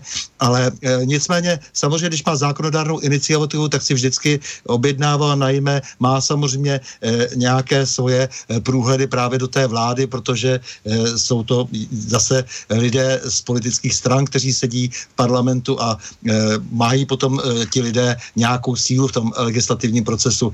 V Evropském parlamentu přesně, jak jste to říkal, mohou maximálně, když mají dobrou vůli a když se sečte eh, dost inteligence a dobré vůle dohromady, eh, tak mají tu možnost pouze brzdit. Já vůbec neříkám, že to je špatně, jenom jsem chtěl vyjádřit tu svoji eh, skepsi a doufám, že jenom to větší množství, které by tam přišlo, těch nových poslanců z jiných zemí, kteří mají takto skeptický, nebo jsou takto skepticky se dívají na Evropskou unii a Evropský parlament, takže potom tady nějaká šance snad je eh, vytvářet jakési blokační menšiny a tak dále.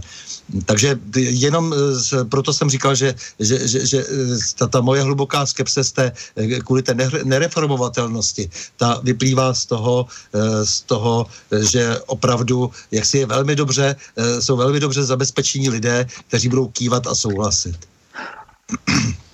No samozřejmě, že to má eh, korupční charakter, o tom není nejmenších pochyb.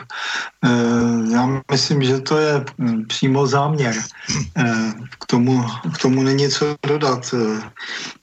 Pochopitelně, že málo kdo bude riskovat že jak si bude vytvářen tlak na politickou stranu, která ho nominovala, aby ho již příště nenominovala, jo? protože se jak si vyznamenal tím, že příliš brzdí.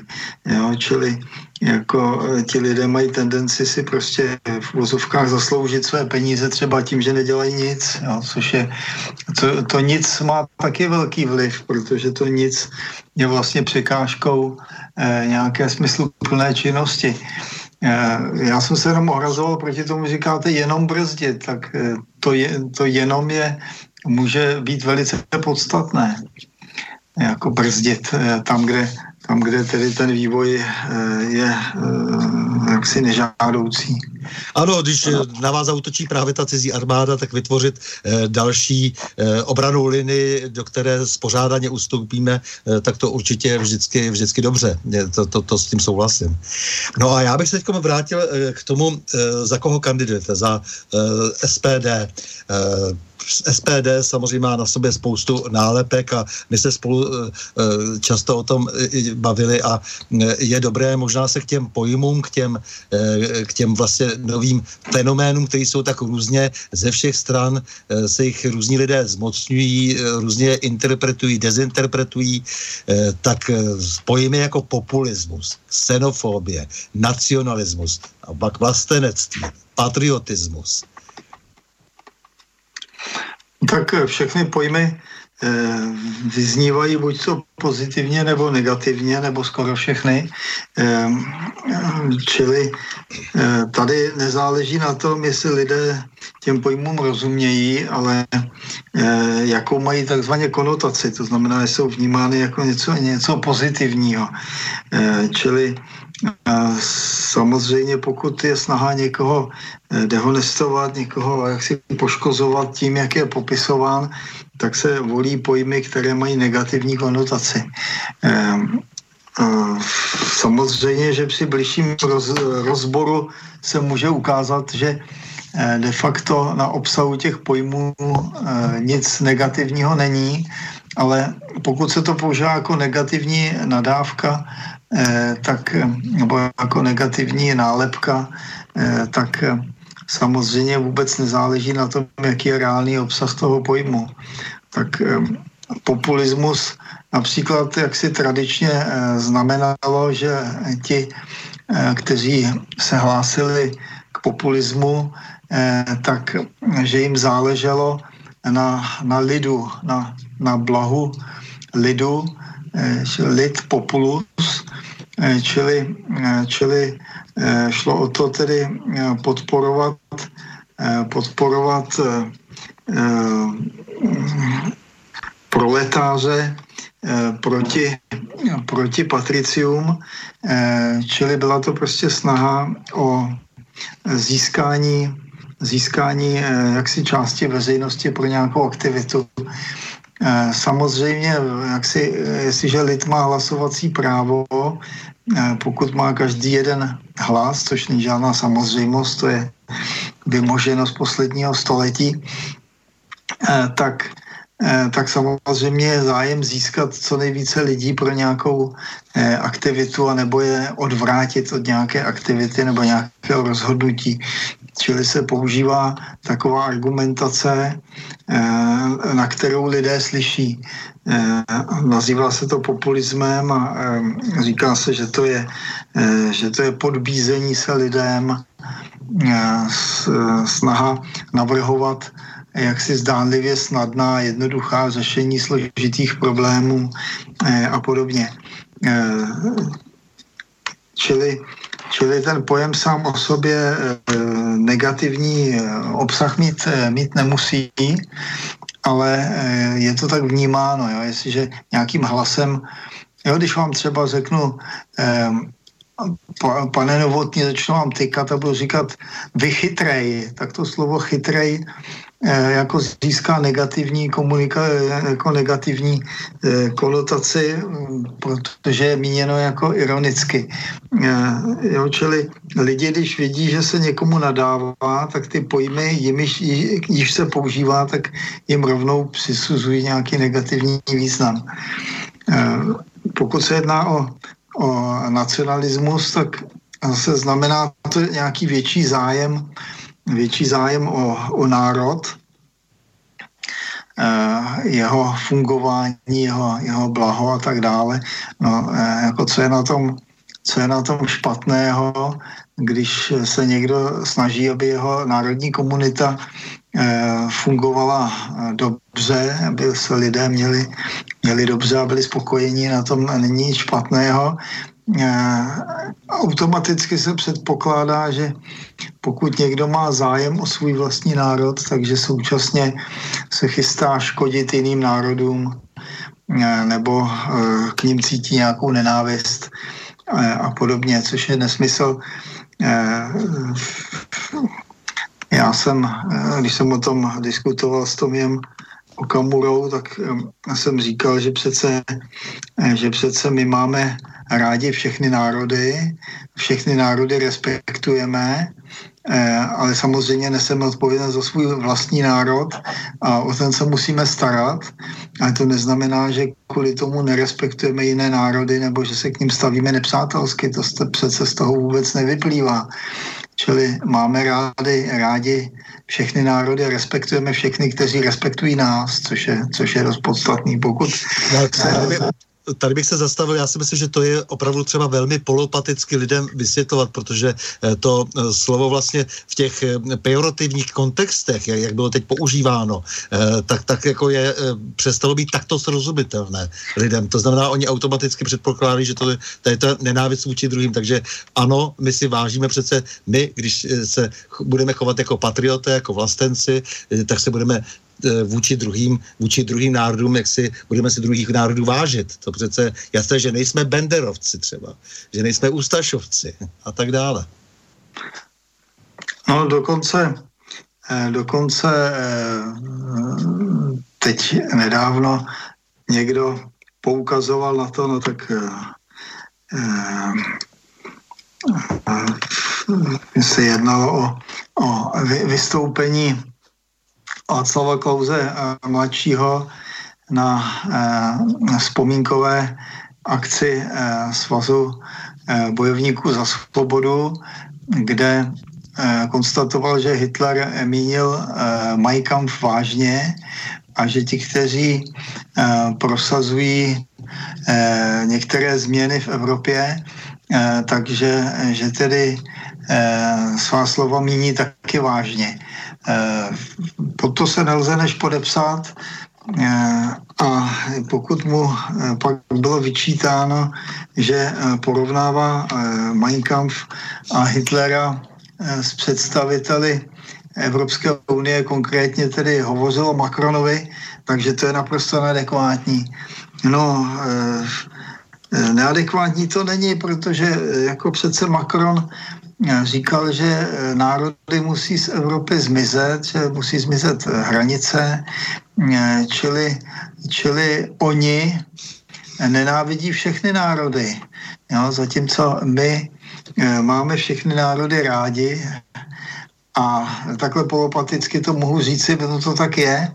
No a Hitler sice eh, měl rád svůj národ, když to hodně zjednoduším, ale, eh, ale vůči jiným národům se choval nepřátelsky, což tedy s náma nemá vůbec nic společného.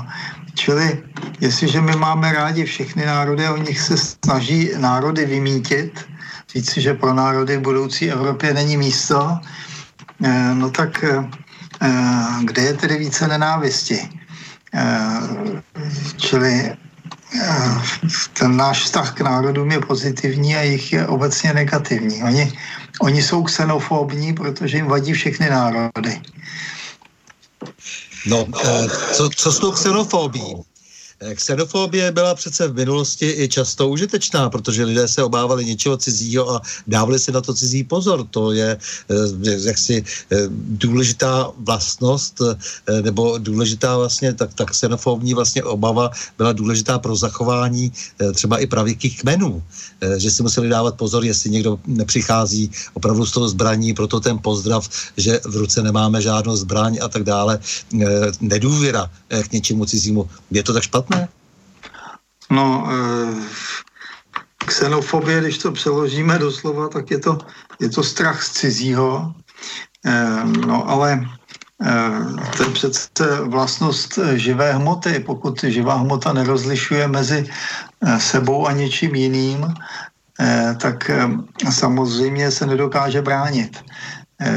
Jo, nedokáže organismus pomocí imunity rozeznává například nádorové buňky, které jsou jaksi cizí, které eh, nepatří do toho těla, které ho poškozují a eh, dovede v raných stádiích ten nádorový vývoj potlačit. Neustále máme v sobě buňky, které mohou být zdrojem nádorového bunění bujení, ale daří se je likvidovat.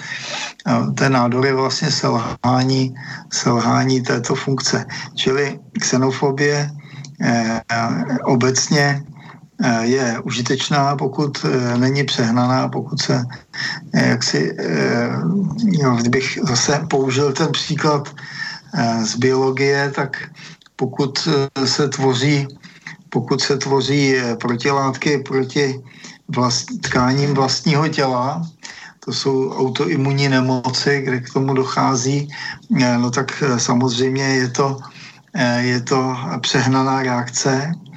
Eh, eh, stejně tak, pokud tedy někdo se bojí i věcí, které vlastně strach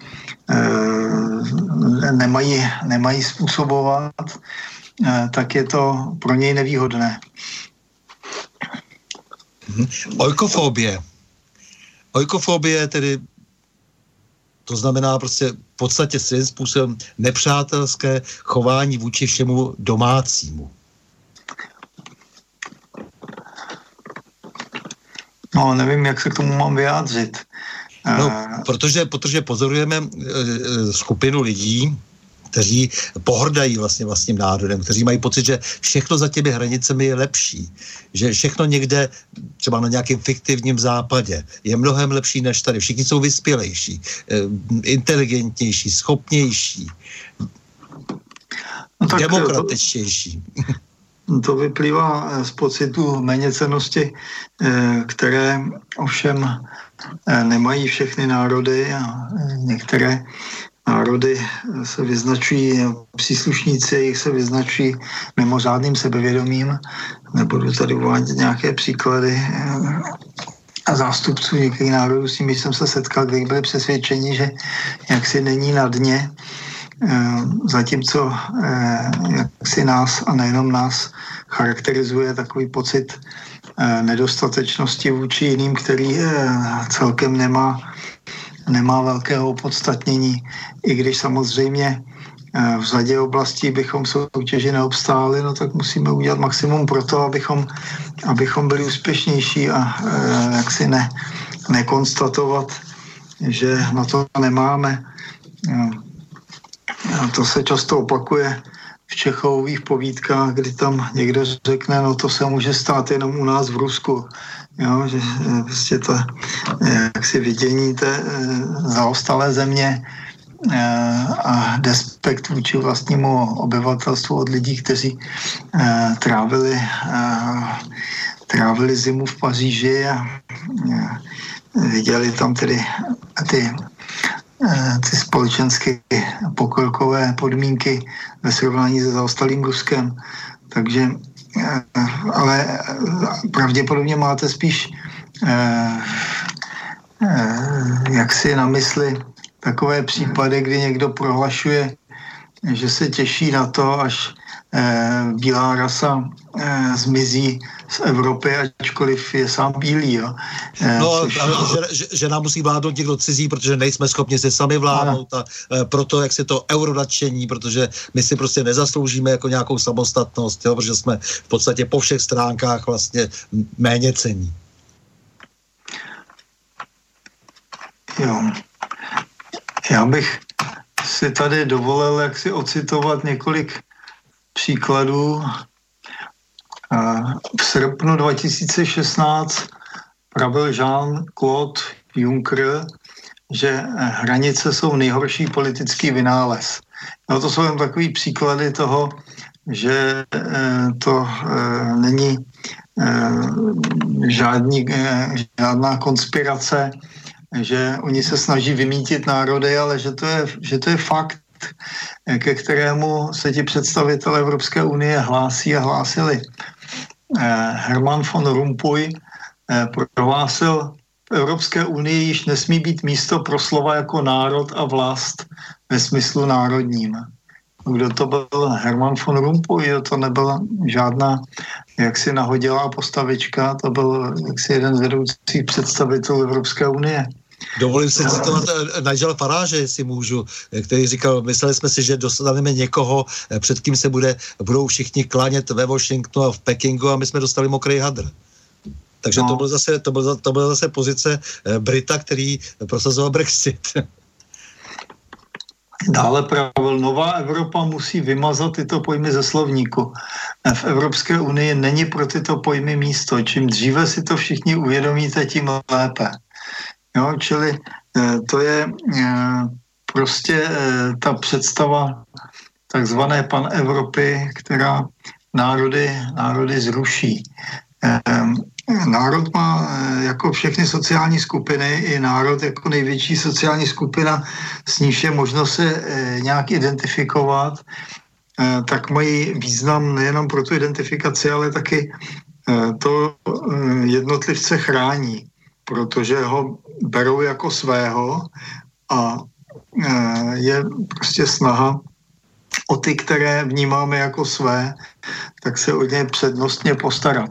E, čili to, že někdo patří k nějakému národu, má pro toho jedince výhody. Jestliže e, někdo nepatří nikam, je zcela vykořeněn, pak je velmi snadné ho ovládat, protože není místa, kde by se mohl dovolat nějaké pomoci. No, není, není prostě eh, rodina, není eh, odborářský svaz, jo, není, není prostě žádná, eh, žádná eh, komunita, která by ho chránila. Takže eh, to je, myslím, ten hlavní cíl, o který tady jde, to znamená udě, učinit z lidí jaksi bezmocné jednotlivce bez jakéhokoliv, bez jakékoliv opory nějaké sociální skupině. Jean Monnet, zakladatel Evropské unie, konstatoval, lidé musí být vedeni k superstátu, aniž by věděli, co se s nimi děje. No to je přece krásný výrok. Ano. Náměstek ministra zahraničí Německa Michal Roth eh, prohlásil, jako největšímu členskému státu Evropské unie náleží Německu vůdčí role i jestli si to přejeme nebo nepřejeme. Tuto úlohu musíme přijmout. Německá politička za stranu zelených Stefany von, von Berg prohlásila, jsem toho názoru, že během 20-30 let už Němci nebudou tvořit většinu v našich městech. A chci vzkázat všem pravičákům, je to tak dobře. Bývalý předseda Evropského parlamentu Martin Schulz Potřebujeme ducha Evropského společenství a v případě nutnosti to musí být vynucené silou. Nelze, a já patřím k lidem, kteří to říkají, aby jsme v 21. století globalizaci a globální problémy řešili nacionalismem. V jistém okamžiku je třeba bojovat a je třeba říci, že v případě nutnosti budeme proti jiným bojovat, abychom dosáhli svého cíle a k Brexitu řekl, není filozofií Evropské unie, aby DAF rozhodoval o svém osudu. No, jak se to lidem líbí? Oni se to e, lidé nedozvědí, e, takže eh, potom vnímají Evropskou unii jako čiré dobro a to, co jsem tady říkal, to, to ještě nebylo plně realizováno, to je v běhu. Čili myslím si, že na, na nejvíc záslužné se snažit tomu zabránit a a není to málo zabránit tomuto vývoji, kdy eh, pro národy v Evropě nebude místo a kdy eh, DAF, tedy občané, nebudou moci o ničem rozhodovat, což tedy má být cílem eh, jak si představitelů Evropské unie. Čili je potřeba odstranit tyto lidi, kteří vedou Evropu tímto směrem. Eh, Evropa má, eh, Evropská unie, ne, zase nesmím to směšovat, já mám Evropu rád a k Evropské unii mám velmi kritický postoj. Evropská unie není to tež, co Evropa. Tak my jsme snad Evropaně všichni, ne? My jsme se neodstěhovali nikam. Eh, oni to někdy záměrně, záměrně směšují, že hovoří o Evropské unii jako o Evropě, což samozřejmě je je demagogie a je to účelové matení. Eh, čili eh, myslím si, že eh, je potřeba podporovat všechny snahy, které tomuto brání, abychom se dostali do situace, kdy už nebudeme jenom brzdit a kdy tedy, kdy tedy budeme hledat pozitivní východiska. Protože nějaká koordinace eh, fungování jednotlivých států v Evropě eh, je samozřejmě účelná. Může to být formou dvoustranných smluv nebo, nebo eh, skupin států, které se shodnou na společném postupu, ale jako tato snaha úplně vyřídit národní státy z jakéhokoliv vlivu a udělat z lidí jaksi bezmocné figurky, tak to je třeba zásadním způsobem bránit. Jako euro, europoslanec budete mít samozřejmě také možnost se vyjadřovat třeba k V4, to znamená k jiným eh, se skupením, které se snaží alespoň trošku slabšími silami eh, konkurovat tomu obrovskému bruselskému molochu. Eh, já mám, já mám pocit, že tady v té středně východní Evropě nebo v té východostřední Evropě stále ještě eh, se nepodařilo odstranit to vědomí smyslu eh, existence národa, národní pospolitosti, že v řadě západoevropských zemí je to, je to větší problém. Se na tom dlouhodobě pracuje a podařilo se pro tyto myšlenky získat významnou část mladší generace, která je přesvědčená o tom, co jsem tady řekl, že jako národy jejich existence je pouhou překážkou. My přece v národech nevidíme žádného nepřítele, naopak, když přijedeme do Francie, tak jsme rádi, když můžeme Francii rozpoznávat jako Francii, když eh, prostě eh, ty národy si uchovají svoje specifika, eh, svoji architekturu a Samozřejmě, že dochází ke globalizaci. Pamatujeme si doby, kdy se podle karoserie dalo poznat, z které země to auto je. Dneska všechna auta v podstatě dělají odborníci, většinou italští, takže ta auta jsou si nesmírně podobná a jako ty modely jsou jako vejce vejci si podobná, liší se jenom v detailech. Samozřejmě, že tyto tendence budou pokračovat, ale pořád tady má, podle mého soudu má smysl národ jako komunita lidí, kteří mají k sobě blízko a kteří jsou vzájemně solidární v některých věcech. No to znamená, že střední Evropa, eh, vidíte to tak, že má šanci na obnovení vlastně eh, kdysi tradičních vazeb, přece jenom i infrastruktura stále ještě, eh, stále ještě vychází z těch původně rakousko-uherských dimenzí například. Takže je tady ještě možnost vlastně nějakým způsobem na něčem začít stavět. Já si myslím, že ta možnost je, kdysi se jako chyba, eh, a byla to chyba, konstatovalo, že eh, vlastně struktura výroby je orientovaná na výhradně na východoevropský trh, což jaksi nebyl ani tak záměr jako, jako důsledek. Eh, zaostávání v řadě eh, oblastí technologie. Eh, no ale dnes jsme na tom opačně, to znamená, že jsme zcela závislí na odběratelích a jaksi našich subdodávek v Německu a v několika málo dalších západoevropských zemích a že pokud se tam objeví nějaké krizové momenty, tak se to projeví u nás, že bychom se měli snažit eh, eh, jak si mít eh, vyváženější hospodářskou politiku, ale to v daných podmínkách vůbec není možné, protože Evropská unie vlastně zakazuje podporu vlastního hospodářství. Tak není, není možné. No. 70% našeho průmyslu je v německých rukách. E, to je jedna věc, ale Eh, jako všechny země, které se prudce vyvíjely, se mohly prudce vyvíjet tím, že, eh, že ty státy podporovaly eh, nějaké rozvoj v nějaké oblasti výroby. Zejména tedy pokud se jedná o pokročilé technologie.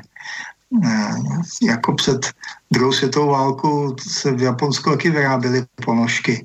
Eh, v 60. letech se v Japonsku vyráběly eh, jaksi ty nejpokrokovější technologie nebo věci z, z, jako elektronika a podobně.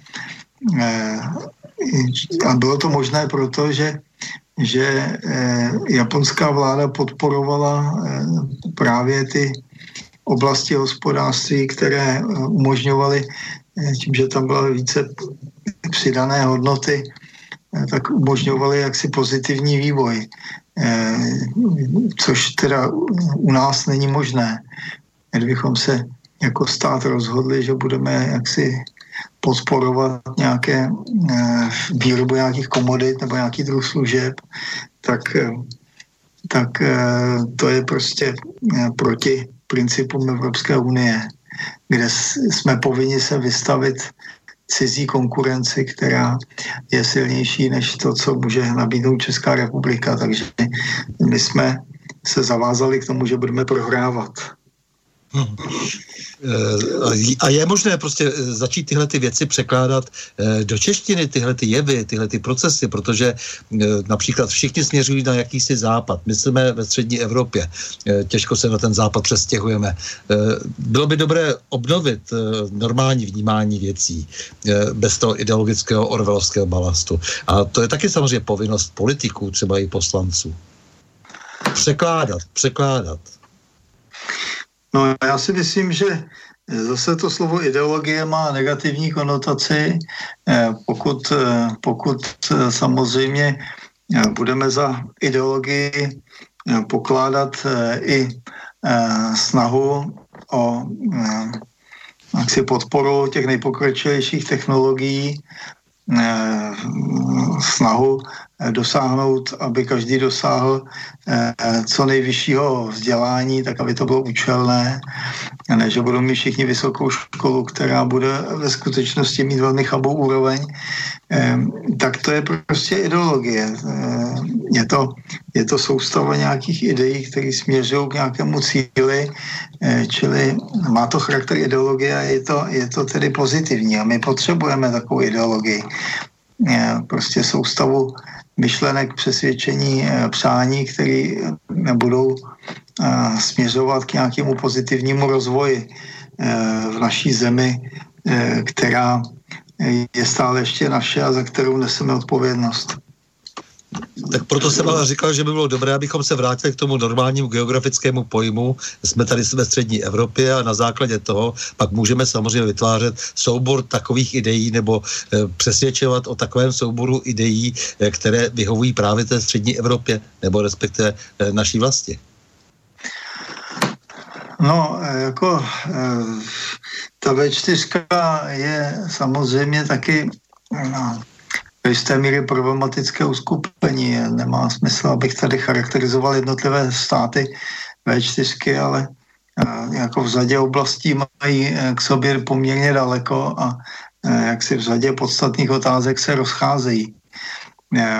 Já si myslím, že pro nás je, je pozitivní takovéto celostátní kacířství Maďarska, které prostě vzdoruje eh, výhruškám jako sankcím a podobně eh, s tím, že si prostě chce uchovat eh, svoji sebytnost a svůj teda podíl na, na vlastní moci, že se nechce prostě vzdát bez, abych tak řekl, bez boje té snaze o zničení hranic a národů, tak jak to jak to eh, ti představitele, které jsem předtím citoval, chtěli. Čili eh, to si myslím, že je pozitivní a měli bychom, eh, i když máme svoje vlastní zájmy, tak bychom měli tuto snahu eh, podpořit. Uvidíme, jak to bude eh, v Británii. Paní Mayová uvažuje o tom, že by se přece jenom nakonec odložil eh, Brexit, ale zatím to vypadá, že 29. března by měla eh, Británie odejít. Jako, jak, jako europoslanec příští, jak se vztahujete k Brexitu? No, já si myslím, že v každého svazku má mít každý právo odejít tak, jako do něho přišel. Eh, čili pokud občané Británie zjistili, že jim ten svazek nevyhovuje, eh, vyjádřili jaksi svůj, svůj zájem eh, nebýt součástí tohoto svazku, tak je úplně v pořádku, že, že tedy že odcházejí. Samozřejmě, že je snaha jaksi dát všem členům Evropské unie najevo, jak se s nimi bude zacházet v případě, že by se chovali nekonformně a snažili se jak si, si uchovat eh, vlastní svébytnost. Eh, čili všichni budou, všichni jaksi přátelé toho vývoje, o kterém jsem tady hovořil, budou poukazovat na to, jaké má Británie problémy a jak to negativně dopadne na její obyvatelstvo. Eh, čili dá se počítat s nějakými sankcemi, ale na druhé straně eh, samozřejmě eh, existují tady hospodářské vztahy a bude snaha, bude snaha těch subjektů, které se podílejí na, na těch hospodářských vztazích, jak si zachovat výhodné, výhodné vzájemné vztahy. A takže nepodaří se, eh, aby eh, dosáhnout toho, aby teda Británie odešla eh, jako velmi poškozená, protože si její občané dovolili hlasovat pro vystoupení z Evropské unie. Samozřejmě bude snaha, aby se nic takového už nemohlo opakovat, protože jinak ten budovaný superstát, kdy teda k němu máme směřovat, eh, aniž by si, jak eh, tady říkal Jean Monnet, aniž by si občané uvědomovali, co se s nimi děje. takže občané si již uvědomují, co se s nimi děje, aspoň někteří jde o to, aby jich bylo co nejvíce, abychom tedy k superstátu Evropská unie nesměřovali, protože to prostě není v našem národním zájmu. Eh, vidíte trošku takový zárodek, případně dokonce i revoluce, jakýsi eh, třeba v případě hnutí žlutých vest? No, já myslím, že hnutí žlutých vest, teď tam nikdo nezlobí, je spíš negativní příklad v tom smyslu, bo ukazuje, že pokud nějaké hnutí eh, nemá eh, jasnou ideologii, to znamená nemá eh, jasnou představu, čeho chce dosáhnout, nemá organizované vedení, to znamená, že není schopno postupovat eh, jaksi velmi organizovaně, takže samozřejmě nemůže dosáhnout cílů, pokud nejsou, pokud nejsou dobře definovány. Takže eh, hnutí eh, žlutých vest předložila celou řadu požadavků, z nich některé si odporují, některé jsou minimalistické, některé jsou maximalistické, čili v podstatě to není nic jiného než, eh, než vyjádření nespokojenosti, ale to je trochu málo. Je potřeba eh, mít předem jasno v tom, čeho chceme dosáhnout a postupovat koordinovaně. Čili je potřeba takových, eh, takových institucí a organizací, které jsou schopny to zajistit. Já myslím, že žluté vesty to asi zajistit nejsou schopny. Eh, vysíláme samozřejmě, eh, vysíláme pro slovenské posluchače a tak se sluší eh, před závěrem dát ještě otázku, jak hodnotíte první kolo prezidentských voleb na Slovensku? No, pro mě je to překvapující, protože eh, jak si paní Čaputová, která se objevila eh, si náhle eh, získala eh, k mému překvapení podporu, kterou bych neočekával, neboť eh, nevím, co nabízí a hodnotil jsem to tak, že je to tedy pokračování eh, dosavadního prezidentství pana Kisky, což neříkám nic originálního, to je tak vnímáno všeobecně, ale eh, domníval jsem se, že že tedy Slováci takový vývoj odmítnou, ale jak se zdá, tak jako média mají větší vliv, než eh, jsem si představoval, eh, a to, a to i na Slovensku.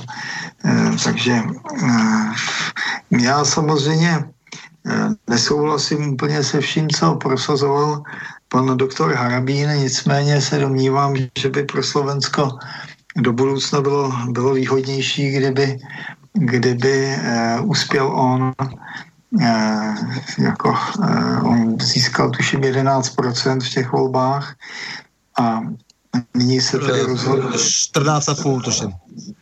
14,5. Ano, ano, procenta. No, aha. No, nicméně to teda nestačilo na druhé kolo. A, e, pokud, pokud teda stačí, aby někdo celkem dobře vypadal a mluvil plyně, srozumitelně eh, a byl, byl jako nový a vzbuzoval z toho důvodu, že je nový nějaké naděje, no tak eh, pak se teda nemůžeme divit důsledkům. No. Já bych spíš spolehl na někoho, kdo už eh, jak si svojí dlouhou cestou mohl, mohl osvědčit, že eh, to, co činí, není nahodilé a že tedy není vytaženým králíkem z klobouku. Eh, to je samozřejmě pěkná nahrávka před závěrem, protože já bych chtěl eh, vyzvat posluchače, aby volili vždy lidé, lidi s minulostí, eh, aby měli prostě přehled o tom, co ten člověk dělal a co se dá jak si předpokládat, že dělat bude v budoucnu. Takže mm, Ivan David je právě tím člověkem, který má svou minulost a ta minulost je jasná, zřetelná a poctivá. Takže, milý Ivane, já, ti, já vám děkuji z svého srdce za rozhovor a eh, každý, kdo dnes vstupuje do veřejného prostoru s tím, že hodná bránit nejbližší, tedy národní společenství proti tomu systematickému tlaku uzurpátorů, manipulátorů a doslova globálních zločinců, tak ten je hoden maximální podpory.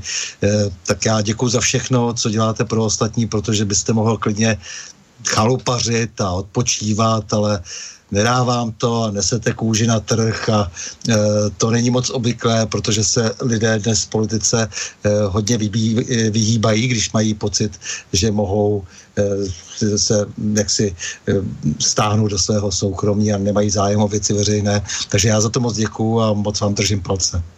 Děkuju. S vámi, milí posluchači, se také loučím a to s přáním. Mějme se rádi, buďme svobodní, Zpříjmení nevěšme hlavu. Stojíme při svých bližních i národech. Nepřátel se nelekejme a na množství nehleďme. Pořadu na Prahu změn se uslyšíme opět za týden, 25. března, v obvyklých 20 hodin a 30 minut. Naslyšenou a do počutě.